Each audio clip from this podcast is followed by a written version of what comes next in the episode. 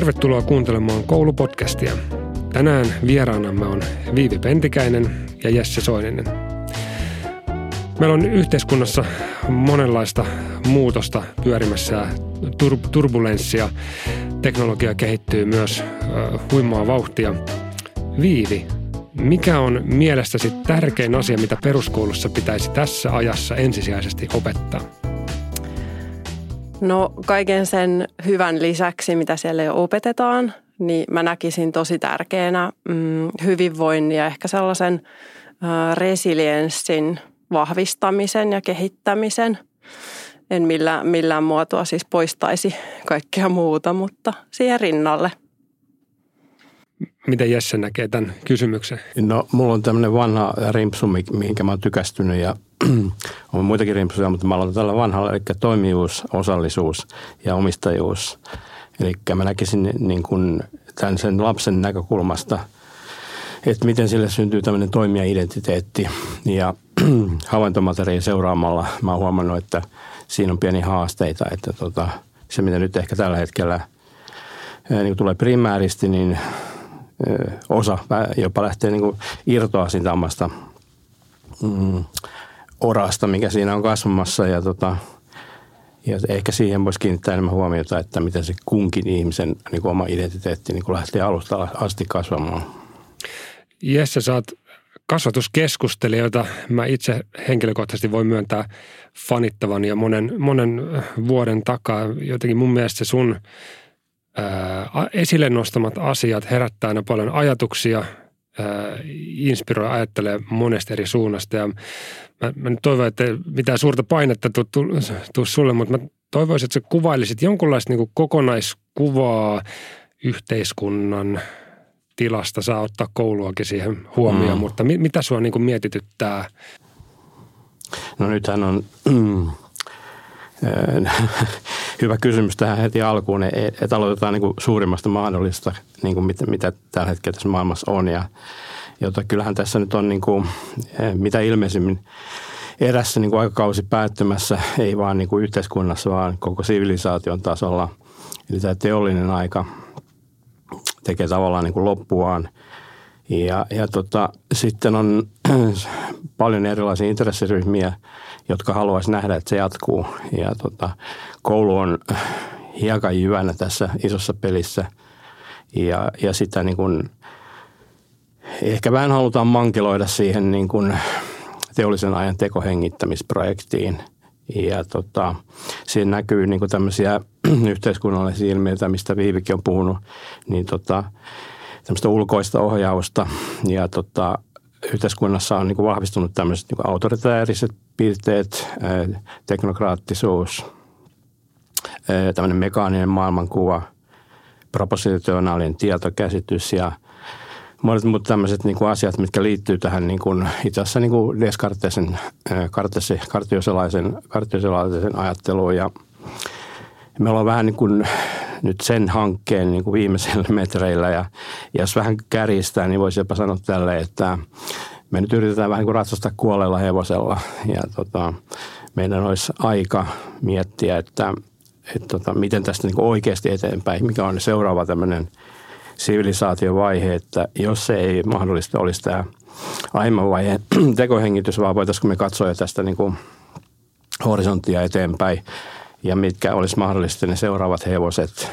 Ja mä näkisin, että niitä kyllä on niin tarjolla yllin kyllin, että eh, niistä on 2000 vuotta vähintään puhuttu. Ja tota, me ollaan siitä niin kuin länsimaista historiasta poimittu hyvin tietyn tyyppisiä asioita, jotka on tukenut sitten tätä niin kuin valistus ja sivistys ja kartesilaisen, nyttonilainen ja tämmöinen niin ajatteluperinne, niin tota, me ollaan poimittu siitä pullasta rusinat ja nyt meidän pitäisi palata sinne leipäjuurille sitten katsomaan, että mitä siellä niin kuin alun perin oli, oli niin kuin tarjolla ja siellähän on vaikka mitä.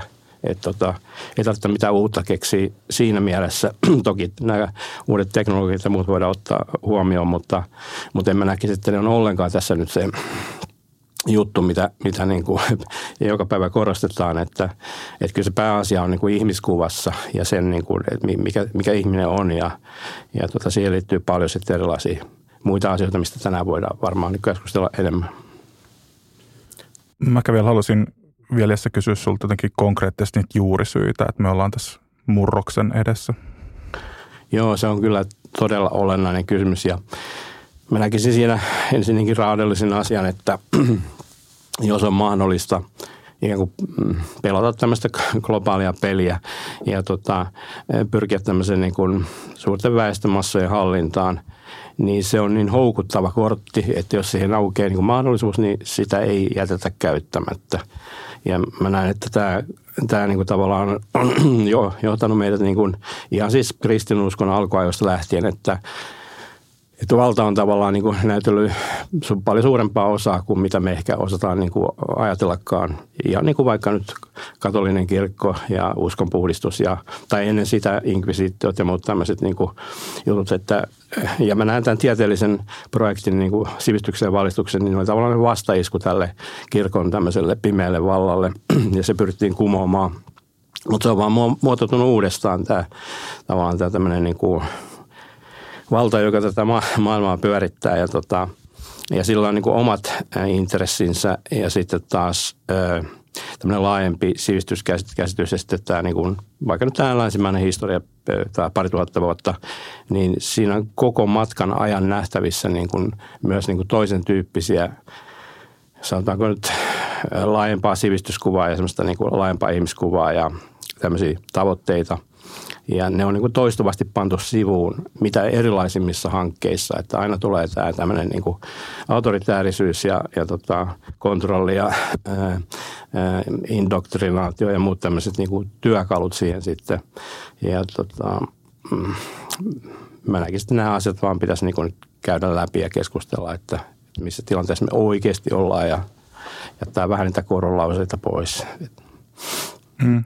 No Viivi, missä tilanteessa me niin olla, miten sä näet sun näkökulmasta tässä kohtaa niin kuin murros, olla ehkä murroksen edessä kokonaistilanteen sun, sun kontekstissa, vaikka koulun kontekstissa? Joo, kiinnostavaa. Uh, mä mietin, että mistä me puhutaan, kun me puhutaan vaikka yhteiskunnan tai koulun ongelmista, että mikä on se niin kuin kokonaiskuva. Ja ehkä mun työssä, jossa mä kierrän puhumassa esimerkiksi hyvinvoinnista, hyvinvointitaidoista kouluissa, niin aika usein aloitetaan siitä, että okei, mikä toimii, mikä on hyvin, mitä me halutaan säilyttää. Koska herkästi, ja mun tausta on siis yhteiskuntatieteestä ja valtiotieteistä, ja mä koen, että mulla on niin kuin maisterin tutkinto siitä, että miten huonosti kaikki on ja miten niin kuin kritisoimalla niin kuin loppuun saakka asioita, niin joo, se on yllättävän helppoa, mutta sitten käteen jäi maisterin tutkinto ja sellainen tunne, että no, että miten mä lähden tätä maailmaa korjaamaan. Ja, ja mä koen, että mä oon löytänyt paljon työkaluja just ratkaisukeskeisyydestä, positiivisesta psykologiasta, erilaisista tutkimussuuntauksista, jossa niin kuin ei, ei millään tavalla kielletä sitä – ongelmia, haasteita, mutta tunnistetaan myös ne esimerkiksi mitkä on sellaisia rakenteita tai mm, käytäntöjä, mitkä halutaan säilyttää. Ja ehkä mä haluaisin tuottaa sellaisen vähän valosamman kuvan. Voi olla, että mä oon omassa kupolassa, mutta mä näen itse asiassa, että suomalainen koulu on aika huikea, huikean hieno. Ja totta kai vähän niin kuin vaikka hyvässä ihmissuhteessa, niin vaikka se olisi tosi paljon hyvää, niin aina siellä on jotain, jotain mikä välillä kinnaa tai ole hyviä yhteiskunnissa, samoin koulussa. Mutta mun mielestä, että me saadaan niin kuin objektiivinen ja realistinen kuva, on se sitten kyse suomalaisesta yhteiskunnasta tai suomalaisesta koulusta, niin meidän pitää pystyä tunnistamaan myös, mikä siellä on hyvää, toimivaa, mihin, se, mihin tämä koulu ja yhteiskunta on tuonut meidät jo tosi lyhyessä ajassa. Eli ehkä me peräänkuulutaan sitä sellaista nä- näkökulmaa, että me ei aina vaan jatkuvasti voivotella. Nimittäin se voivottelu ja kriit- kriittisyyspuhe on myös tosi uuvuttavaa opettajille mä koen erityisesti. Että opettajat kokee, että koko ajan niin kuin media ja jokainen tietää ulkopuolelta. No te varmaan sen tiedätte aika hyvin sieltä koulun sisältä. Niin tiedetään mikä on pielessä ja mistä se johtuu. Ja tota, ehkä mä niin kuin tätä haluaisin vähän haastaa myös, että – voidaan keskittyä ongelmien haasteisiin ja ehdottomasti mä koen myös, että meillä on käsissä tällainen ehkä mielen ja ihmisyyden ja hyvinvoinnin niin kuin isojakin haasteita tulevaisuudessa. Ja kyllä niiden äärelle kannattaa pysähtyä ja näin, joo. Mä voisin myös väittää, että ehkä koulussa ei aina tiedetä, mikä on pielessä ja se voi olla myös yksi meidän ongelma, mutta aloitetaan hyvistä asioista mä haluaisin kuulla molemmilta. Kerro no. Viivi ensin, mikä koulussa on oikeasti toimivaa säilyttämisen arvosta? No ihan ensimmäiseksi haluaisin pitää sellaisen fanituspuheen suomalaisille opettajille, jotka on siis aivan ihmeiden tekijöitä mun näkökulmasta. Me järjestetään täydennyskoulutuksia, mikä on siitä syystä aika keveää ja merkityksellistä ja hienoa ja helppoa, että opettajilla on valmiiksi aivan fantastisen hieno koulutus ja ja, ja sitten mä näen, että esimerkiksi kun puhutaan, että viedään suomalainen koulu ulkomaille – niin e, ei niitä seiniä voi viedä, koska suomalainen koulu on suomalainen yhteiskunta, meidän niin kuin rakenteet, mutta ennen kaikkea ne opettajat. Ja se on mun mielestä ehkä se yksi hienoin asia suomalaisessa koulussa. Jesse, mikä toimii? Joo, mä ihan pikkusen kommentoin tätä äskeistä, niin kuin, että tässä usein menee tässä, mm, kun otetaan tämmöiset isot asiat esille, niin tota, mä perutin sinne heti niin kuin, avar, avaruuteen ja aloitin sieltä. Ja tuota, Viivi onneksi tota, lähtee täältä niin kuin käytännön tasolta, mikä on hienoa.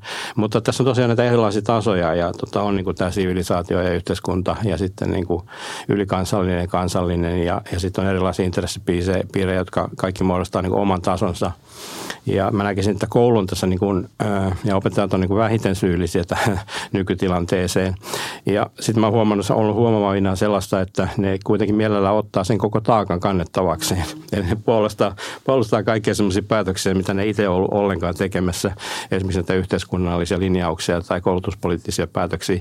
Tai yhä useammin näitä ylikansallisia päätöksiä, jotka heijastuu koulun arkeen ilman, että me välttämättä tiedetään, että se ohjaus tulee muualta ja tota, ketkä kaikki siellä on niin kuin taustalla. Kuten, kuten onko sinulla joku esimerkki No ihan nyt siis YK-agendoista lähtien, niin eihän suomalaiset ole niitä ollut loppujen lopuksi mukana kirjoittamassa.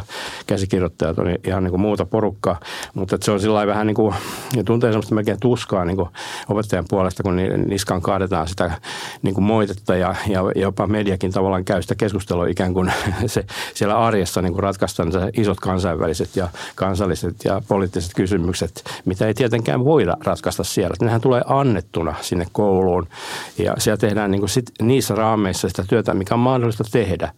Ja kukaan ei ole niin kuin sitä moittimassa. Ja tota, mutta tässä on tämä ristiriita, että kun mä otan sitten puheeksi näitä tämmöisiä eh, seuraavia abstraktia tasoja, missä niin kuin valta oikeasti niin kuin jyllää ja tota, siellä on erilaisia niin kuin pelureita, jotka tekee sitä, pyörittää sitä peliä niin kuin miljardipanostuksilla globaalisti, niin sitten tavallaan niin kuin jos joku ottaa sitten taakan siitä kiven reppuunsa, niin se, se on kyllä epäreilua. Et en, en sitä kyllä se soisi ollenkaan. Mutta mikä on muista niin kysymykseen, että mikä on niin hyvää, niin mä oon tässä niin kuin kolmen pojan isänä kokenut niin kuin tai nähnyt niin vierestä eläin sitä, että kuinka paljon hyvää siinä on. Että siinä on niin kuin tavallaan semmoista niin kuin, tulevaisuususkon niin kuin ylläpitoa ja toivon ylläpitoa ja kannustavuutta. Ja tota, näen myöskin sen, että se, mikä on selvästi toimiva asia, on niin kuin opettajien autonomia. Ja korostan sitä sen takia, että koska yhteiskunnassa on nyt tämmöistä niin kuin teknokraattista, uusautoritääristä, managerialista niin kuin tavallaan painotus tällä hetkellä niin kuin voimakkaasti, että halutaan niin kuin määrämuotoistaa ja keskusjohtoistaa niin kuin kaiken maailman asioita. Ja se paine tuntuu vaan niin kuin kasvamaan. Mä ajattelin, joskus 70-luvulla ajattelin, että että okei, tämä menee varmaan ohi, että on tämmöinen joku tota, ohimenevä niin kuin ilmiö, mutta se on niin kuin vaan paisunut ja paisunut ja paisunut. Ja nyt, nyt se ei ole enää minkään niin kuin ajatussuunnan yksinoikeus, vaan se tulee kaikilta ajatus, ajatussuunnilta tämmöinen niin kuin autoritäärinen niin kuin teknokraattinen ajatusmalli. Ja se pidetään niin kuin itsestään selvänä. Ja sitten myöskin tämä teknologia niin kuin tukee sitä. No toin tuommoisena niin kommenttina vaan tuohon. Sitten mikä on hyvää vielä, niin minusta niin edelleen niin kuin suhteellisen pienet ryhmäkoot. Ja toivoisin, että se jatkuu. Ja tähän on valtavat poliittiset paineet, että tota, nämä ei, ei säästetä, plakaatit kyllä näytetään, mutta sitten käytäntö on niin kuin toinen. Ja tot, niin, niin, ja sitten toi tuen räätälö. joutuu niin, nimenomaan, että vähän, vähän jotain pidä perälautaa siellä. Sitten sit tämä tuen räätälöinti on minusta loistava juttu, että en tiedä onko se niin paras mahdollinen, mitä se nyt tehdään, koska siitä niin käydään jatkuvasti kovaa keskustelua, että jotainhan siinä niin kuin hiertää, mutta tota, oppilaan lapsen näkökulmasta se on niin kuin erinomainen asia. Ja sitten vielä viimeisenä tämmöisen, niin kuin, että tämä inhimillisyys, mikä vielä on, että ei ole menty semmoiseen niin kuin, täydelliseen niin kuin teknokratia vielä, vaikka se niin kuin joidenkin silmissä selvästi hämöttää. Että onneksi niin kuin opettajilla on sillä tolkkua, että, että se on edelleen niin kuin ihmiseltä ihmiselle. Pitäisikö me jotenkin pystyy niin voimaannuttaa enemmän kouluja ja opettajia niin kuin seisomaan niiden arvojen takana. Meillä on ehkä tässä yhteiskunnassa tietyllä tavalla semmoinen neutraalisuuden turhakin tarve, että uskallettaisiin olla jotain mieltä ja puolustaa niitä arvoja – mitä Viivi näet? Oh, an, mitä arvoja? No, no mitä arvoja sä näet, että pitäisi puolustaa? Joo, hyvä kysymys. Mm, mä näen, että esimerkiksi, no itse asiassa just oli keskustelu yhdessä, mä olin yhdessä vaalitilaisuudessa ja se oli opettaja, jotka oli sitä mieltä, että esimerkiksi maksuton koulutus, että se on sellainen, mistä missään nimessä niin kuin me ei haluta tai he eivät halua luopua, että – Musta on tärkeää käydä niitä arvokeskusteluita ja mun mielestä niitä arvokeskusteluja pitäisi käydä koulujen, opettajien, vanhempien kanssa paljon aktiivisemmin ja avoimemmin ja sitten myös avata sitä, että mitä se tarkoittaa, että jos me esimerkiksi ähm, lähdetään purkamaan niitä rakenteita, esimerkiksi sitä maksuttomuutta ja, ja esimerkiksi ajatus, että miksi koulu ei tuosta noin vaan muuteta Suomessa, mikä on hyvä asia, on se, että ne rakenteet on tehty tavallaan kestämään ja pitämään ja, ja puolustamaan tällaisia paineita vastaan. Ja, ja esimerkiksi mä henkilökohtaisesti, jos mä tulkitsen niin kuin suomalaisen peruskoulun ja koulun arvoja, niin mun mielestä meillä on se tasa-arvo, yhdenvertaisuus, suvaitsevaisuus, mukaanottavuus. Ja ne on sellaisia arvoja, joista ehkä niin kuin pitäisi puhua paljon enemmän ääneen ja tämä on toinen asia, mikä helposti jää sen ongelma ja kriittisyys ja, ja valituspuheen jalkoihin, että me ei koskaan päästä puhumaan niistä asioista, joita me halutaan edistää. Vähän sama kuin jossain äh, koulun palaverissa, jossa käsitellään jotain X-ongelmaa, niin jos 58 minuuttia käytetään sen ongelman vatvomiseen, niin usein kaksi minuuttia jää niihin ratkaisuiden miettimiseen niin, niin tässä mielessä se arvokeskustelusta olisi tosi hyvä käydä se, että mitä oikeasti halutaan säilyttää, pitää ja, ja, ja tota, niin kuin vaalia. Mitä Jessa, mitä arvoja, minkä takana sä seisoisit koulukontekstissa? No, no ensinnäkin toi, ähm, mä olin alun perin, äh, kun aikoinaan lähdin tämmöisen koulu, aktiivisen koulukeskusteluun niin mukaan, niin mä olin ehkä niin kuin enemmän muutoshenkinen – ja tämmöinen niin kuin tyypillinen intomieli, että, että mitä kaikkea nyt pitäisi heti niin kuin saada korjattua ja muutettua ja suorastaan räjäytettyä. Ja nyt kun mä oon sitten seurannut tätä niin kuin yhteiskunnallista sidosta tähän kouluun ja alan ymmärtää, niin kuin mitkä voimat on niin kuin siellä niin kuin pelissä, ei, ei, ei siellä käytännön tasolla, vaan mitkä muut ohjaa tätä juttua, niin mä oon tullut siihen tulokseen, että se on parempi kuin ainakaan näin pääse sinne niin kuin säätämään lisää, että se on parempi, että se jää niin kuin sellaiseksi, kun se on ja sitä kehitetään hitaasti, kuin että nämä reformit niin kuin hyöryy vuodesta toiseen. Ja aina kun tulee uusi ministeri, niin pitää saada hemmetinmoiset niin kuin muutokset ja kädenjäljet ja peukalojäljet sinne systeemiin ja sitten niin kuin perusteet on niin kuin aivan niin kuin, ties mistä temmattu, että kasvatustieteestä ja kognitiivisesta tieteestä niitä ainakaan ei ole haettu, niin, niin mä oon niin ällistellyt sitä, että miten tämä voi olla tällaista, kun sitten pikkuhiljaa ehkä, ehkä nyt, en nyt sano, että kaikkea missään nimessä tiedän, mutta jotain nyt alkaa niin kuin ymmärtää tästä, niin, niin tota, huomaa tämän tämmöisen niin kuin näiden erilaisten tavallaan niin kuin, tasojen niin kuin pelin, mikä siellä on taustalla ja mitkä sitten todellisuudessa ohjaa tätä koulua niin tota, ja tätä niin kuin tempoilevuus ja näin poispäin, niin sen jälkeen ei oikeastaan voi tulla muuhun lopputulokseen. Se on parempi, että, että se mikä on, niin se saa olla niin tollasena. Ja sitten se on eri keskustelu, että pitäisikö, kun tässä tänään on yhtenä keskusteluaiheena tämä, että mit, mitä koulu voisi tulevaisuudessa olla, niin mun mielestä se on niin kuin sitten vähän jopa niin kuin eri asia, että, että annetaan tämän asian olla tälleen ja sitten käydään erikseen jotain semmoista, että mikä voisi olla sitten kuin tulevaisuuden tapa ratkaista näitä oppimiseen liittyviä elämänikäisen oppimiseen, ties mihinkä liittyviä asioita. Niin se on, puhut, se mä, puhut tuosta, saanko mä kommentoida? No, kommentoi, että mä oon nimittäin vähän eri mieltä siitä, että onko se koulu jotenkin staattinen vai jatkuvassa muutoksessa. Että mun mielestä meillä on aika hyvä itse asiassa, täydellistä yhteiskuntaahan ei ole, mutta Suomessa on mun mielestä aika hyvä balanssi jostain näkökulmasta ainakin sillä, että meillä on niinku rakenteet, mutta sitten meillä on aika paljon vapautta. Eli, eli siellä on myös vapautta niin kuin muuttua. Opettajilla on tosi paljon pedagogista vapautta ja vähän kunnasta riippuen, niin siellä on myös esimerkiksi Espoossa, Espoon kaupungilla, niin e, ne on tosi niin kuin itsenäisiä, ne ainakin aikaisemmin oli. Ää, muissa kaupungeissa kunnissa on vähän erilaisia systeemejä. Niin siinä on jännä sellainen tosi hyvä balanssi, että tietyllä tavalla se koulu pitää niin kuin ulkopuolella sellaiset – kvartaalikehittäjät, että nyt me tuodaan uusi oppiaine, mutta sitten aijaa, että te ostanutkaan sitä heti, niin sitten ne väsähtää. Mutta sitten taas esimerkiksi, jos mä ajattelen meidän työtä, ja mäkin olen tullut tietyllä tavalla koulumaailman ulkopuolelta, niin, niin se, että me ollaan lähdetty niin kuin systemaattisesti sinnikkäästi opettajien, kuntien, koulujen kanssa kehittää sellaista, mikä selkeästi, selkeästi resonoi ja, ja tuo sinne niin kuin tar, tarpeeseen tulee, niin se on ollut hirveän, mä koen, että se on ollut tosi rakentavaa ja hidasta vähän ja vaikeaa ja joo, niin kuin, en tiedä lähtisinkö enää tekemään, jos tietäisin paljon tässä on joutunut rämpimään, mutta et, et jotenkin musta se on kiinnostavaa myös miettiä, että mikä on se balanssi siitä vapaudesta ja sellaisesta staattisuudesta. Että harvoin niin kuin mikään systeemi tai yhteisö tai asia on joko tai, että me ollaan tällaisessa niin kuin systeemisessä, että se on tietyt arvot ja musta se vapaus, ehkä sen mä lisäisin vielä, että meillä on kuitenkin suomalaisessa yhteiskunnassa tosi paljon sitä vapautta niin kuin monissa tilanteissa, koska meillä on niin hyvät sellaiset turvastruktuurit, että sitä ei pääse niin kuin tosta noin vaan tökkimään, että nyt tulee uusi aine ja sen nimi on X. Jesse, sä mainitsit niin kuin, voimia, sanoit ihan näin, että on, tai sitten sä myös mainitsit, että sä oot ymmärtänyt nyt pikkuhiljaa alkanut jotain asiat, niin mitä sä oot ymmärtänyt? no, vähän. Öö, niin, ehkä mä oon tämmöinen elämän mittainen oppija, että mä alan pikkuhiljaa vasta innostua, kun mä lähestyn tässä niin kuin, tai on 60 kieppeillä ja tota, nyt alkaa tuntua siltä, että me ollaan pikkuhiljaa tajuta, että mitä kannattaisi opiskella ja mitä pitäisi tietää ja mitkä asiat on niin kuin olennaisia.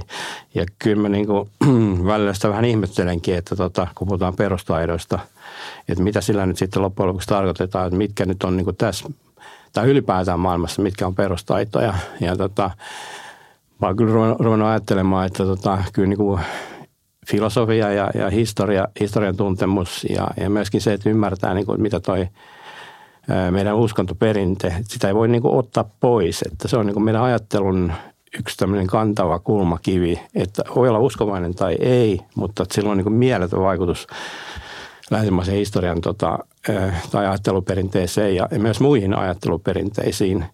Ja mikä on hämmästyttävintä tällä hetkellä, niin kuin tuossa, kun seuraa tuosta kognitiivisen tieteen keskustelua ja jonkin verran tutkimusta ja tämmöisiä asioita ja käy jonkin verran keskustelukin näiden tutkijoiden kanssa, niin, niin mikä on hämmästyttävintä, niin tota, on niin kuin tavallaan tämmöinen niin kuin sekulaarisen uskonnon tai, tai ylipäätään niin kuin henkisyyden niin kuin jotenkin revival käynnissä. Ja se on niin kuin ihan selkeä iso globaali ilmiö. Ja tota, Kerro selitä, mitä toi tarkoittaa. Mä... No se tarkoittaa sitä, että tota, kognitiivisessa tieteessä on niin kuin tultu siihen tulokseen esimerkiksi, että tämä proportionaalinen tietokäsite, niin tota, se on niin kuin tavallaan yksi osa tarpeellista tietokäsityksestä, mutta se on niin kuin tavallaan, että että koiralla on neljä jalkaa, mutta jos siltä otetaan kolme jalkaa pois, niin se ei oikein pääse liikkumaan. Ja, ja, ja tuosta tota, meidän nykyisestä tietokäsityksestä puuttuu nämä kolme tukijalkaa, ja ne on ollut siellä niin kuin antiikissa niin kuin ymmärrettyjä mukana.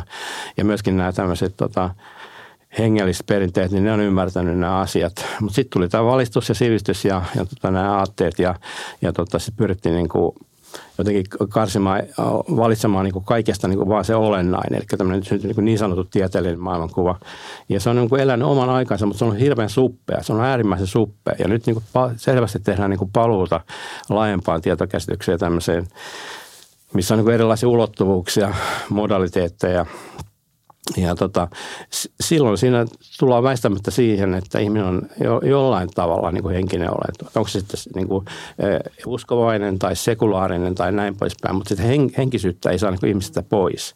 Ja se saattaa olla se, niin kuin Esa Saarinen käyttää niin kuin termiä ylärekisteri.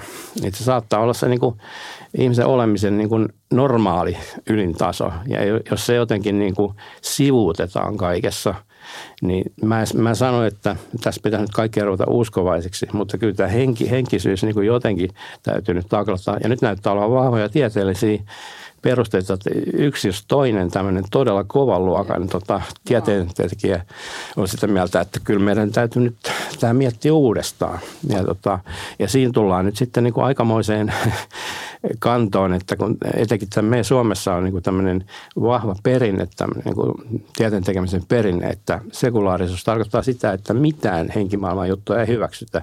Että se on se propositionaalinen tietokäsitys, mikä jyrää. Ja mä katsoin jopa niin kuin Jyväskylän yliopistolla on tämmöinen tietoopin, tota, filosofian sivustolla tämmöinen tietooppikäsitys, niin siinä sanotaan, sanotaan, niin sanot, sanotaan, että tämä meidän tietokäsitys perustuu tähän propositionaaliseen tietokäsitykseen.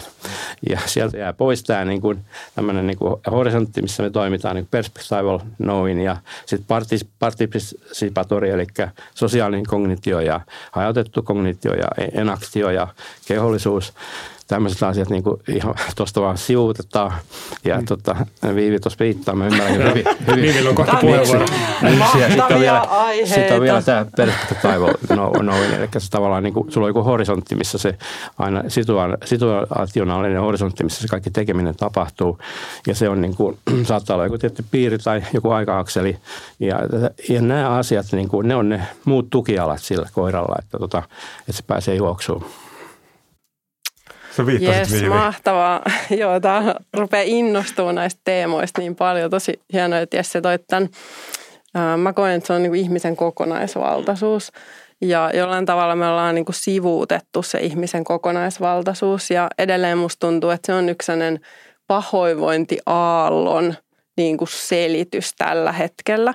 Eli vaikka me aletaan ymmärtää sitä ja esimerkiksi sosiaalipsykologit Jonathan Hyde ja um, Dasher Keltner, niin he on niin kuin paljon niin kuin lähtenyt tutkimaan sanottaa sitä, että ihminen on niin kuin perusluonteeltaan sekä että, että meillä on niin kuin keho, meillä on mieli, meillä on tunteet, meillä on kaikki sitten meillä on joku tällainen niin kuin korkeampi kohottuneisuus, mutta että se, sitä pystytään niin kuin sanottaa ilman, että me ei tarvita siihen niin kuin välttämättä niitä korkeampia entiteettejä. Että tavallaan se on se ihmisyyden luonne. Ja tavallaan me koettaa meidän työ, niin me ollaan tuotu hyvin niin kuin turvallisella ja konkreettisella ja käytännöllisellä tavalla kouluihin tällaisia niin kuin elämäntaitoja, ihmistaitoja. Me sanotetaan ne niin kuin hyvinvointia edistäviksi taidoiksi, mutta mä uskon, että siinä on just kyse tästä, minkä Jesse nosti, että saa olla kokonainen ihminen. Ja eikö se ole vähän omituista, että me ollaan suljettu ne tunteet niin kauan. Siis se on vähän niin kuin kummallista se ei ole omituista, jos tutkii historiaa, niin tuota, kirkkoisä Augustinus artikuloi tämän, että miksi eh, nuoren lapsen sielu täytyy irrottaa sen niin kuin, eh, elämästä aluksi, että siihen voidaan tota, asentaa tilalle Jumalaa pelkävä sielu. Ja, ja siitä se on niin kuin lähtenyt. Sitten se on vaan muuttanut sanotusta tässä niin kuin, tota, aikojen kuluessa, että siinä on tullut erilaiset muut agendat taustalle.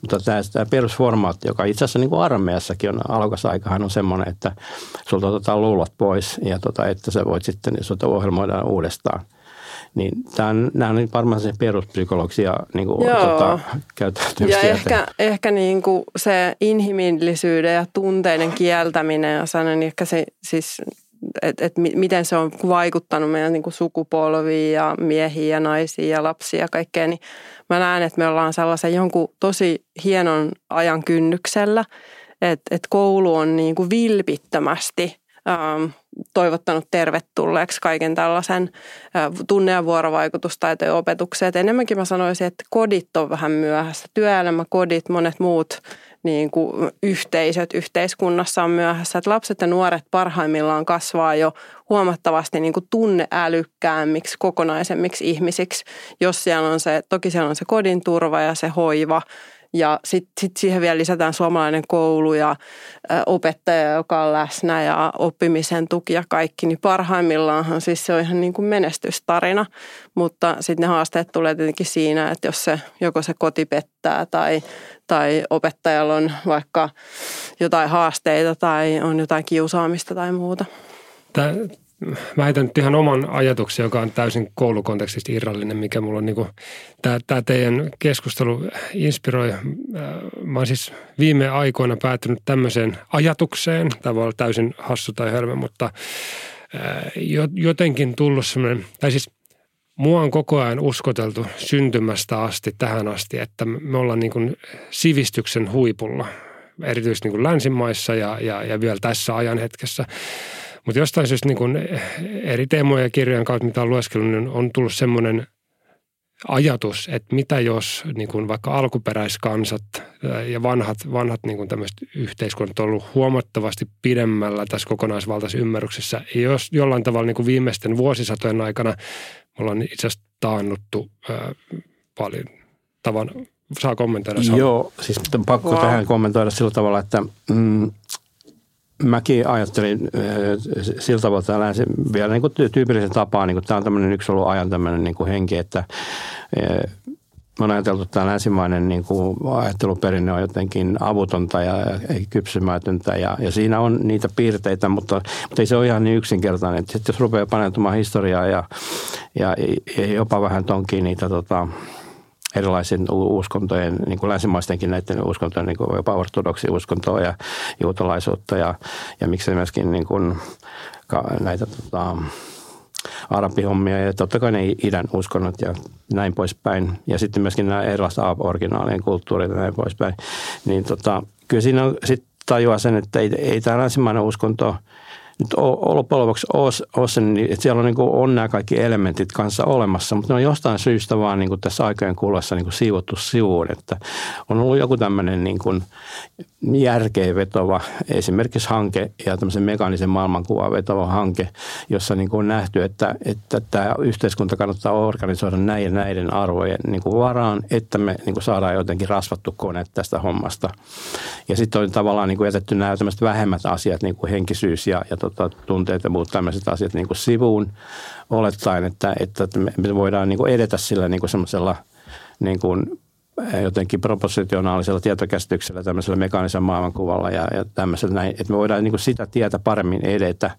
Ja minusta näyttää, että se, se tie on nyt niin kuin tavallaan käyty tässä teollisen niin kuin jutun kautta niin kuin loppuun ja meidän on niin kuin pakko palata sinne juurille ja tota, kaivaa esiin sieltä ne, niin kuin, myös tämän meidän länsimaisen kulttuurin niin kuin alkujuurten niin kuin opetukset. Että jos sitä katsoo nyt vaikka kreikkalaisia niin kuin viisaita, niin siellä on monenlaista niin kuin koulukuntaa. Että ei siellä suinkaan puhuta niin kuin vaan yhdellä äänellä, vaan siellä on ollut sekä että niin kuin näitä tämmöisiä juttuja ja mitä esimerkiksi joku Pythagoras ja, ja tota, monet muut, niin ne on ihan huikeita ajattelijoita ollut ja, ja niillä on ollut tämä niin kuin henkisyys, niin kuin, että se ei ollut semmoista niin kuin uskonnollisuutta, niin kuin me aina pannaan se johonkin lokeroon, että nyt se nyt on vaan sitä, vaan se on ollut semmoista jotain paljon paljon syvempää, joka me ollaan nyt niin kuin jostain kumman syystä niin kuin siivottu sivuun ihan uudestaan ja uudestaan. Ja sitten niin, ja mm. ajatelkaa, jos naisiakin olisi mm. kuunneltu tai naistenkin tekstejä olisi jäänyt historiassa, niin me oltaisiin olla paljon paremmassa paikassa. Mutta mun mielestä oli huikea,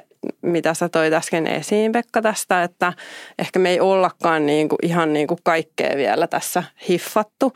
Ja, ja mä teen tällä hetkellä mun väitöstutkimukseen sellaista listaa, arvolistaa, tavallaan niin kuin yhteiskunnallisia hyveitä ja arvoja. Ja, ja tota, se per, perinteinen listahan tulee aika, aika nopeasti valtiofilosofeilta, Aristoteelta, Platonilta ja erilaisista teorioista. Mutta sitten kun mä rupean, mä ruvennut niinku rikastuttamaan sitä feministisellä ja vaikka Marta Nussbaumilla ja sitten nimenomaan nämä muiden kulttuurien. Ja sit, jos me ajatellaan rauhaa arvona, miksi meillä ei ole rauha yhdenkään niin kuin – valtiofilosofian niin kuin keskiössä. Ja ehkä se on se, mikä on, jos ajatellaan vaikka niin kuin, ähm, Amerikan alkuperäisväestöjä, niin todennäköisesti siellä on ollut paljon niin kuin syvällisemmät ja viisaammat niin kuin käsitykset vaikka rauhan edistämisestä, mitä meillä on.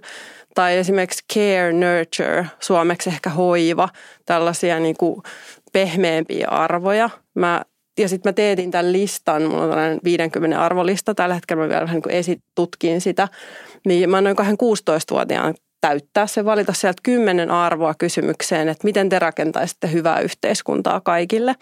Ja siellä on esimerkiksi sana Ubuntu. Ja mä oon avannut sen siihen vaan, että olemme yhtä.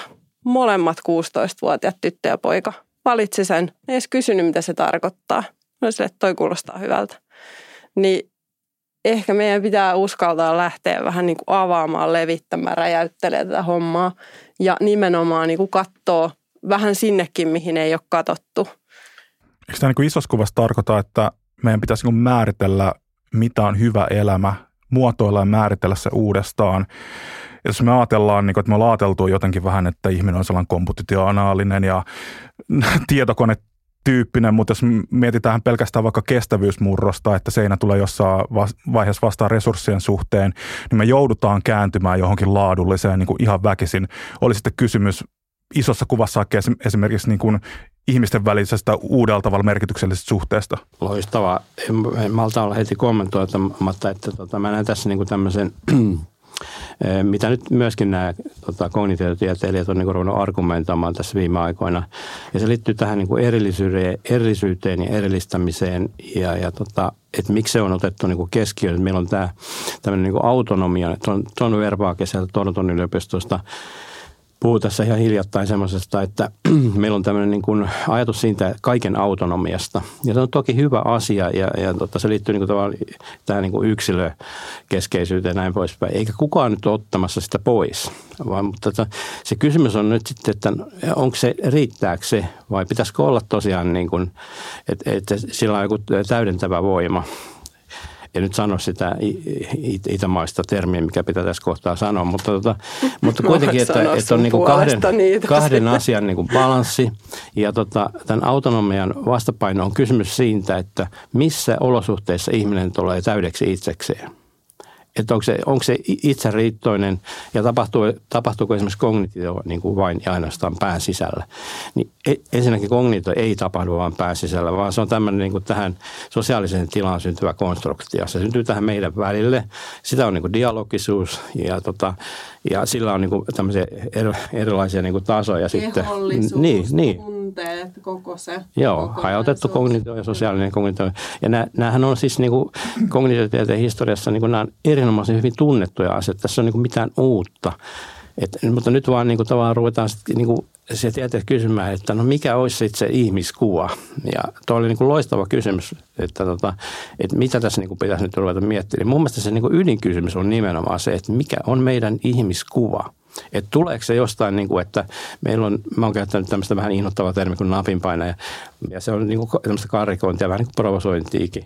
Mutta että onko se niin, että se, sille tulee annettuna kaikki, niin kuin, että mitä hänen tulee tehdä ja suorittaa, ja se on kellotettu ja näin poispäin. Se on työpaikalle tekee ne kellotettu taas se lähtee pois. Vai onko se sitä, että kun nämä robotit ja automaatio ja muut rupeaa tekemään nämä kaikki kellotettu asiat niin kuin tuhat kertaa nopeammin ja tehokkaammin näin pois. Mitä silloin ihmiselle rooliksi jää? Että jääkö se sitten kilpailemaan niiden robottien kanssa vai olisiko sillä jotain muutakin niin roolia sitten? Ja mikä on se ylempi taso? Mikä on silloin se ylärekisteri ja mitä siellä kaikkea on? Ja silloin tullaan tähän, että se ei riitä se semmoinen niin kuin monadistinen semmoinen yksilökeskeinen tota, autonominen kuva, vaan siihen tarvitaan tämä niin kuin osallisuus. Ja siitä, siitä, siitä puhutaan nyt siinä niin participatory kognitiossa, eli se on niin kuin osallistuvaa kognitioita ja just tätä tiedon sosiaalista konstruktiota, niin niin tämä on nyt semmoinen niin kuin asia, joka liittyy tähän ihmiskuvaan. Ja, ja ihan pelkästään jo tämän takia mun se pitäisi niin kuin avata se keskustelu siitä, että mihin me oikein tähdätään. Tästä on puhunut Ken Robinson, Sukata Mitra, lukemattomat muut tämmöiset niin kuin meidän oma aikamme tota, opetusajattelijat. Ne on kaikki kysynyt tätä samaa kysymystä. Jostain syystä se tavallaan niin kuin ei tunnu vaan tarttuvan ja etenkään se nyt ei tietenkään mediaan tartu. Ja tota, ne politiikkaan se ei päädy varmaan koskaan, mutta ehkä me voidaan niin kuin Niin, saako kommentoida tätä yks, yksilökommenttia? Mä, mä en jotenkin koskaan ymmärtänyt, että joku asia on vain joko. Et kun suurin osa asioista on joko niin kuin sekä että että, joko tai, että ollaanko me vaan yksilö vai ollaanko me vaan yhteisö. Eli totta kai me ollaan yksilöitä ja se yksilön kehittyminen ja kasvu ja kokemus on tärkeää, mutta samanaikaisesti me ollaan tällaisia. Mä tykkään tosi paljon Frank Martelan termistä suhdelo. Hmm. Musta se on loistava tapa kuvata sitä, että niin kuin lapsi kasvaa yhteyden kokemuksessa. Joko me kasvetaan siinä yhteyden kokemuksessa, esimerkiksi meidän kiintymyssuhde tyylit, joko turvalliseksi tai turvattomaksi. Ja se on esimerkiksi sellainen niin kuin täysin niin kuin merkityksellinen, niin kuin supermerkityksellinen asia siihen, millaisia meidän niin kuin suunnilleen koko loppuelämä ihmissuhteet tulee olemaan. Ja, ja se, että me ymmärrettäisiin niin kuin yksilön ja yhteyden ja, ja yhteisön niin kuin systeeminen luonne ja se, että kukaan niin kuin ei oikeasti yksilönä tässä maailmassa, mutta ei pelkästään, että pitää saada myös olla, että ne molemmat, että sekä että eikä joko tai, että tämä on tällaista yksinapasuutta tai kaksinapasuutta, mutta se sellainen niin kuin systeeminen näkökulma. Joo, ilman muuta niin kuin harmaa sävyt pitää olla näiden asioiden välillä, että ei, ei missään nimessä tämmöiseen niin kaksinapaisuuteen. Mutta vielä tuohon kommentoin, että tota, tähän yksilökeskeisyyteen, niin kyllä se nyt kuitenkin on niin kuin tällä hetkellä se vallitseva tota, todellisuus, minkä lapset, lapset kasvatetaan. Eli niitä pyritään niin kuin erillistämään ja eriyttämään. Ja sen ajatuksen lukkona on arvostelukulttuuri, eli siellä mitataan mm. yhtä ihmistä aina kerrallaan.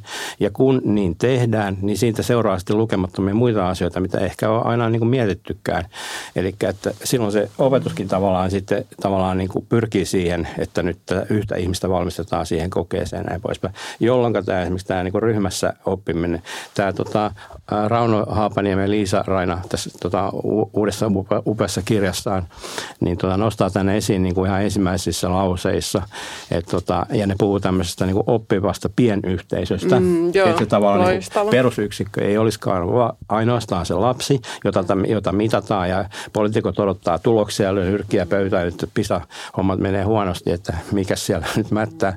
Niin tämä pitäisi, niin kuin kasvatustieteessä tunnetaan tämä asia, tämä pitäisi nostaa niin kuin esiin, että ihan hyvin me voidaan nähdä tämä, ja kasvatustiede hyvin tämän osa artikuloida, että miksi tämä oppimisen yksikkö ei tarvitse olla se yksilö, vaan se voi olla oppiva pienryhmä, jolloin siellä on se niin kuin ehkä se kaikkein luontevin tapa, missä niin kuin oppimisen konteksti ja luovutaan siitä, niin kuin, mitkä nyt hyvin tunnetaan nämä tämmöiset niin kuin vanhat mallit, mallit niin kuin tavallaan, että joku opettaa ja joku vaan ottaa vastaan, vaan että se on semmoista niin kuin mm. osallistuvaa, participatoria. Mutta tätä mun mielestä mun täytyy vähän puolustaa nyt sekä niin kuin varhaiskasvatusta että opettajia. Että mun mielestä se varhaiskasvatuksen ja, ja niin kuin koulujen ja opetusalan niin kuin päivittäinen työ on sitä, että tehdään yhdessä, tehdään pareittain, tehdään ryhmissä. Että siellä on niin kuin valtava määrä sellaista yhteiskunnan kasvatustyötä, joka menee siihen yhdessä tekemiseen. Mutta sitten mä oon samaa mieltä, että jos se arviointi ohjaa siihen yksilöarviointiin. Esimerkiksi nyt musta olisi ihan mahtavaa, että mä pystyisin tekemään mun väitöskirja jonkun toisen kanssa. Joku filosofi tekisi mun, mun väitöskirja. Tästä kaksi väikkäriä yhdessä tulisi paljon parempi todennäköisesti sen sijaan, että mä yksin sitä väännän. Niin yhdessä voi tehdä siihen asti, kun pitää ottaa arviointi mukaan. No joo, ja totta. sitten, niin just. Ja oli, no joo, Jesse, joo. Mitä, tässä on tota, Rauno ja Liisa sanoo tässä tällä tavalla, että opetussuunnitelman perusteista löysimme nämä kaksi erilaista tavoitetta. Perusopetuksen yhteiskunnallisena tehtävänä on edistää tasa-arvoa, yhdenvertaisuutta ja oikeudenmukaisuutta. Perusopetus kartuttaa inhimillistä ja sosiaalista pääomaa. Inhimillinen pääoma koostuu osaamisesta ja sosiaalinen pääoma ihmisten välisistä yhteyksistä, vuorovaikutuksesta ja luottamuksesta. Yhdessä ne edistävät yksilöllistä ja yhteiskunnallista hyvinvointia ja kehitystä. Ja sitten on suluissa POPS 2014 ja 2018. Nämä on sieltä, siellä niin kuin näiden juttujen niin kuin ensimmäisiä lauseita. Ja jotenkin niin kuin, tässäkin niin kuin, ää, Rauno ja Liisa nostaa nämä esiin, että vaikka nämä on näitä ensimmäisiä lauseita, niin missä nämä on sitten niin kuin sen jälkeen, että ne on siellä sitten niin kuin arjessa ne opettajat. On ne mun mielestä siellä en mä arjessa. Sitä sano. Joo. joo. mä en sano sitä, mm. nyt, täytyy nyt tässä nyt korostaa moneen kertaan sitä, että opettajat ja nämä, nämä vakat ja vakan ihmiset ja muut, toki hyvin kaiken tämän tajua, mutta että tämä puuttuu mediasta ja poliittisesta keskustelusta. Ja musta on niin kuin... Ja ehkä sen tärkeys. Niin, ehkä olisi tärkeää, niin. että sitä tärkeyttä, että helposti se, mm. me mitataan vain sitä numeroa, me mitataan sitä niin kuin näkyvää armoa. Että ehkä just tässäkin, että, että miten me pystyttäisiin mittaamaan esimerkiksi positiivisessa pedagogiikassa ajatellaan, että yhtä tärkeää mitata hyvinvointia ja oppimista rinnakkain, niin se, että jos me vaan mitataan jotain tietty, että kuin, niin kuin nopeasti me saadaan piiskattua meidän lapset oppimaan niin kuin, ja pärjäämään jossain niin kuin laukkakisassa.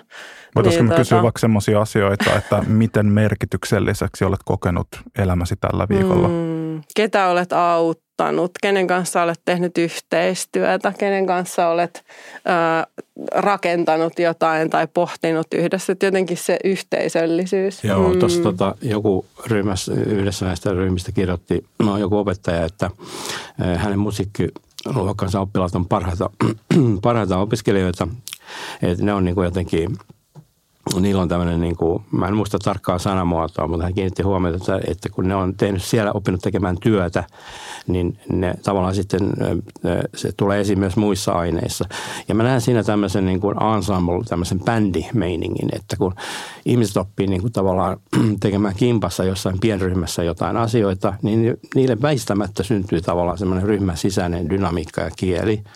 Ja, ja se kantaa sitten muissakin ilmiöissä. Ja kaikki, niin kuin, jotka tuntee musiikkia vähänkin, niin kuin jatsmusiikkia ja muuta tämmöistä, niin tota, siellä on tämä ylärekisteri, joka hyvin niin kuin, muusikot helposti tavoittaa. Ja, ja tota, se edellyttää sitä, että se ryhmä saa olla olemassa ja sillä ryhmällä saattaa olla jopa ihan semmoinen kuin identiteetti. Että kun ajatellaan vaikka nyt opettajan professiota, niin identiteetti on ilmiselvästi erittäin tärkeä osa sitä niin kuin työn tekemistä.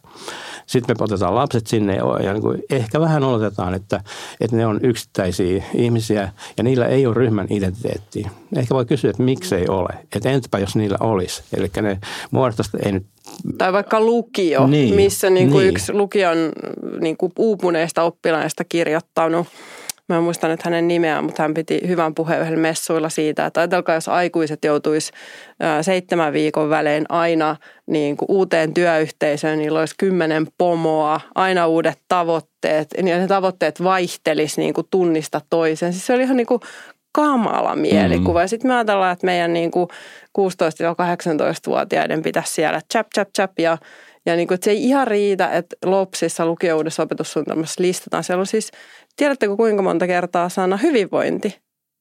177 kertaa. Se on hyvä, että se on kirjattu sinne, mutta kyllä meidän pitää uskaltaa myös purkaa, ottaa pois. Ja tavallaan, että se on kohtuutonta, jos vaan niin tuutataan lisää. Ihan samalla tavalla, että mä oon mukana siellä tuuttaamassa tunnetaitoja ja vuorovaikutustaitoja ja stressinhallintataitoja, mutta jotain pitää uskaltaa ottaa pois. Mun mielestä se on mun mielestä se keskustelu, mitä ei ole käyty niin kuin koulukeskustelussa tarpeeksi.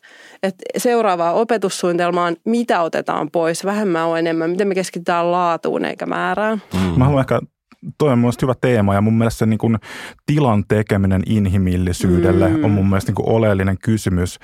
Ja tavallaan kun sä Jesse sanoit niin kuin robotiikka, tekoäly, niin monestihan me niin kuin pidetään näitä niin kuin vastavoimina digitaalisuus, empaattisuus, mm. inhimilliset niin kuin taidot.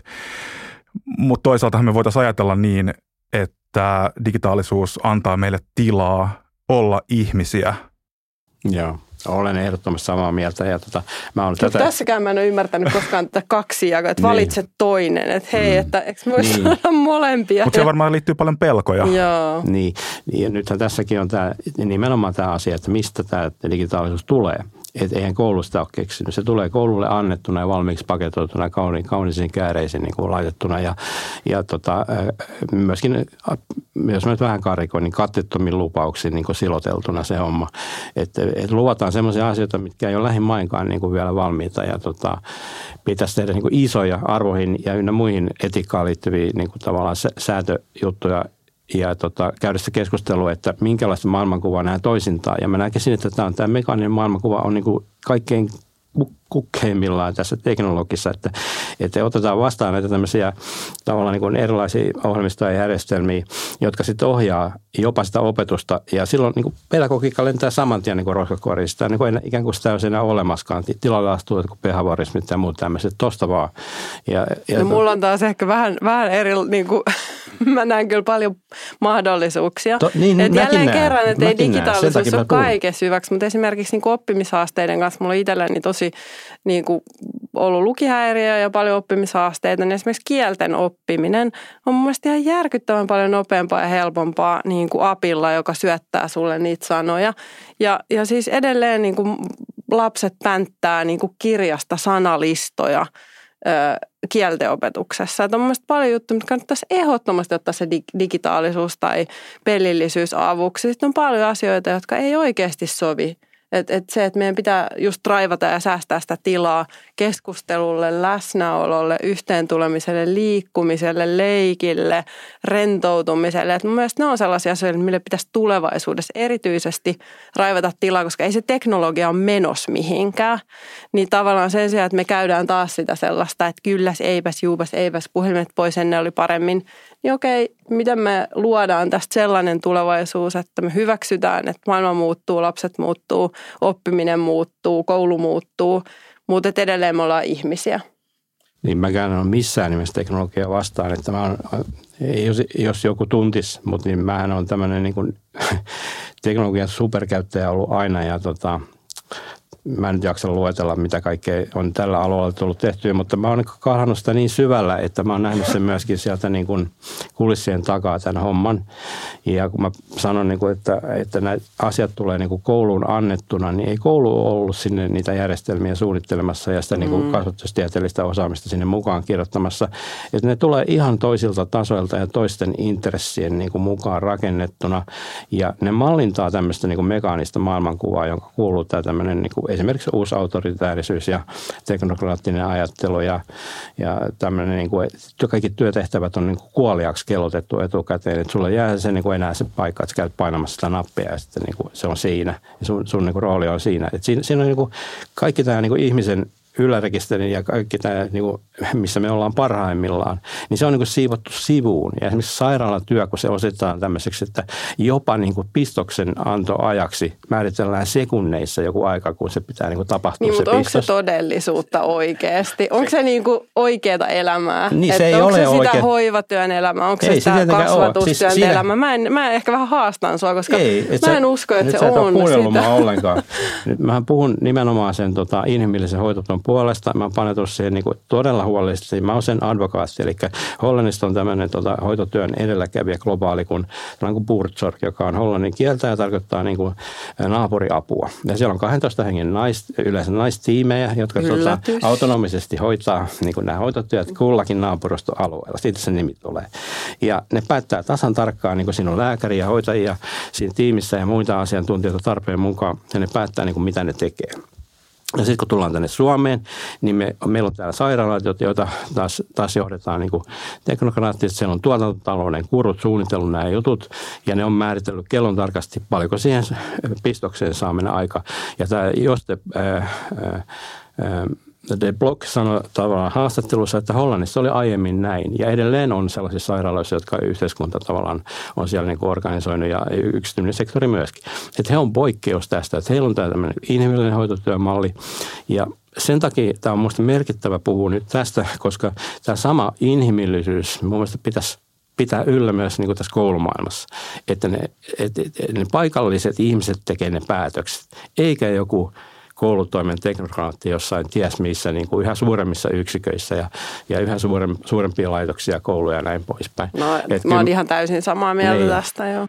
Otetaan tähän sellainen ehkä vähän konkreettisempi a- a- ajatus vielä, mutta tosiaan, että jos, jos me lähdetään rakentaa koulua tai sitten saatte muotoilla niin kuin ihan omaa kuvaa ilman painolasta ja historiasta, mutta nyt toki historia ja yhteiskunta unohtuma, unohtamatta, mutta että niin kuin mitä elementtejä tai mitä, mitä tässä voisi olla viiviä alata? Joo, mun mielestä oli aivan ihana kysymys, että jos lähtisi muotoilemaan uutta koulua ihan tyhjästä, niin mä lähtisin liikkeelle siitä, että ensinnäkin mä lähtisin siihen keskusteluun niiden osapuolien kanssa, lasten, nuorten, perheiden, päättäjien. Eli vähän tällainen niin utopistinen, ihanteellinen kuvaus, että me istutaan piiriin, nuotiopiiriin ja lähdetään puhumaan, että millaisen koulun, mitä siellä pitäisi opettaa, mitä meidän pitää oppia, millainen tunnelma siellä on, mihin se johtaa ja kauan siellä tarvii olla. Ja vähän niin kuin kaikesta siitä, että uskallettaisiin avata sitä keskustelua.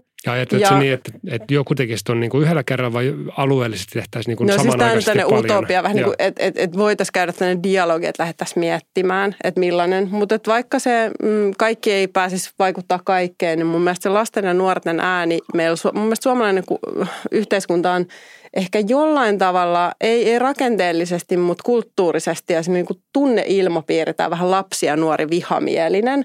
Eli se näkee siinä, että kun lasten kanssa kulkee vaikka julkisissa liikennevälissä. Ihmiset ei juttele, ne ei hymyile, lapsi ei haluta kuulla, lapset ei saa näkyä, niiden pitää olla pois juhlista ja pois, että vaan aikuiset voi dokaa, niin lapset jätetään kotiin.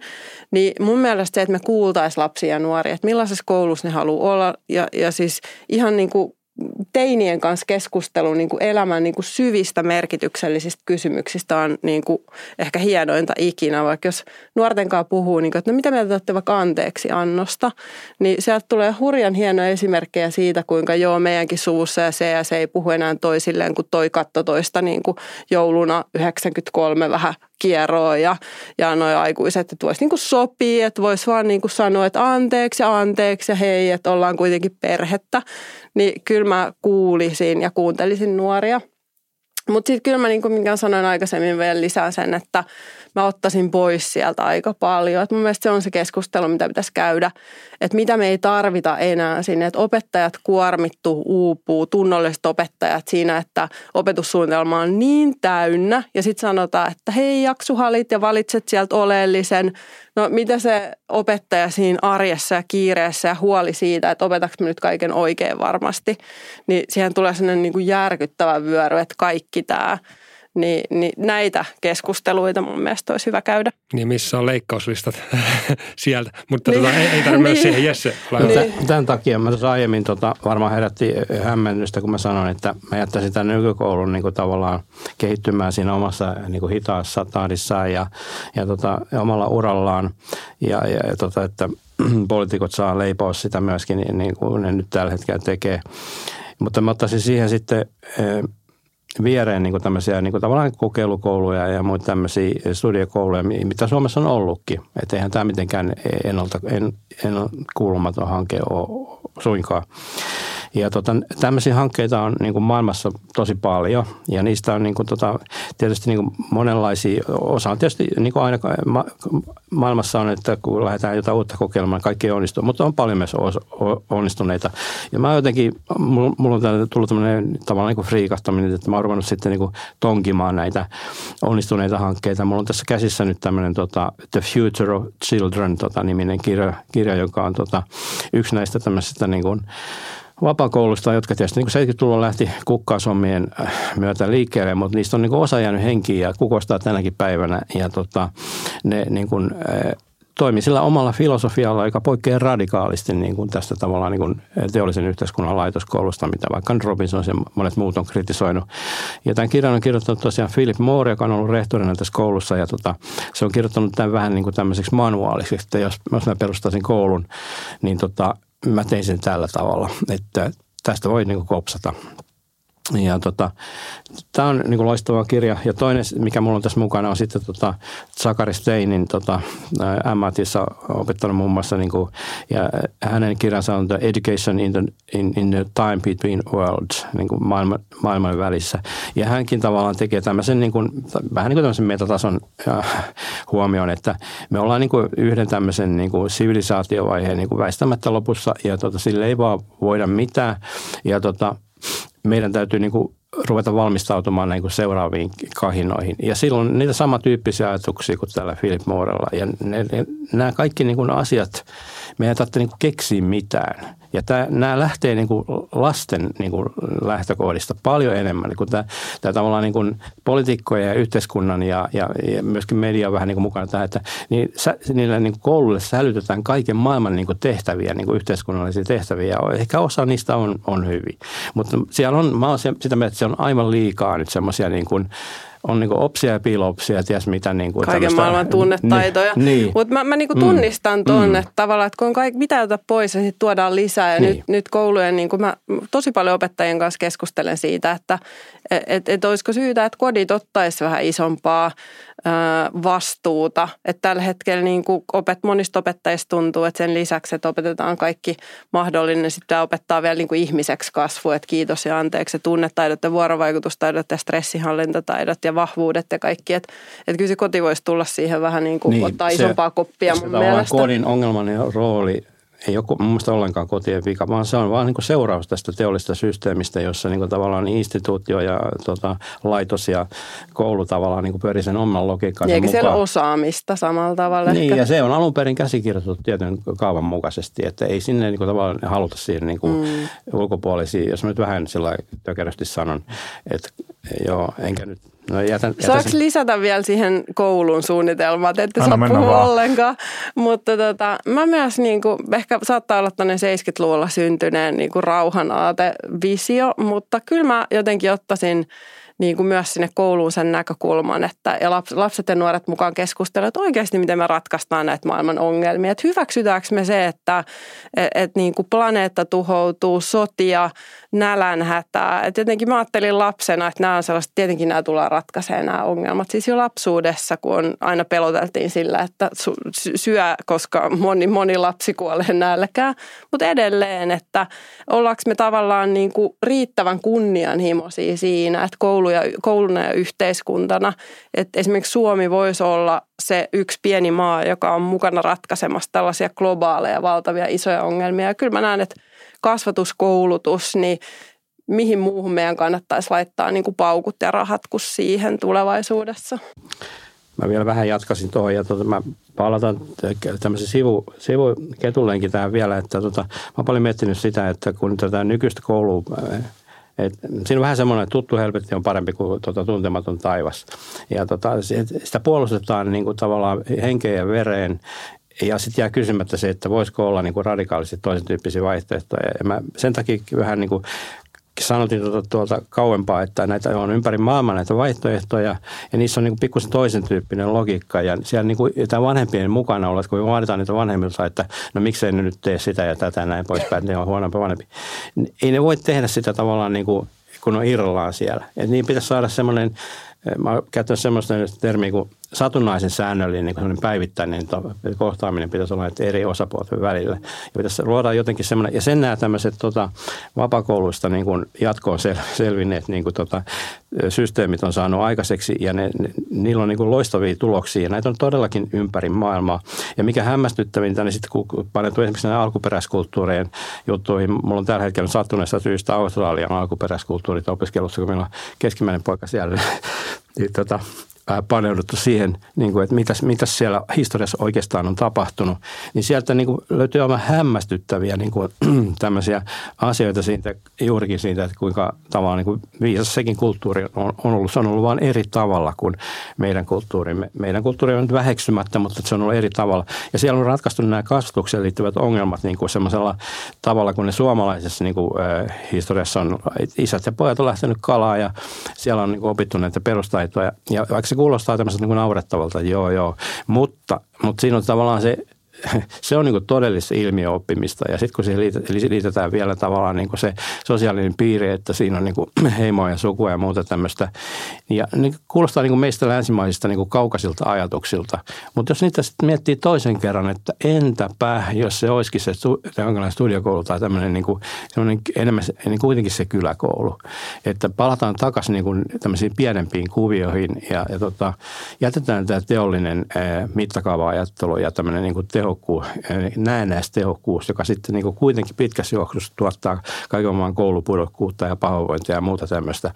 Että olisi kokonaistaloudellisesti ja ennen kaikkea inhimillisesti paljon järkevämpää rakentaa se homma sillä pienessä mittakaavoissa. Se olisi halvempaa ja se olisi niin kuin ihmisen, ihmiselle niin kuin kestävämpää.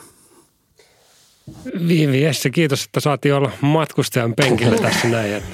Jo päivä ja anteeksi. Hei, oikein, oikein mahtavaa keskustelua. Kiitos paljon teille. Kiitos, kun saatiin Kiitos. olla. Yes.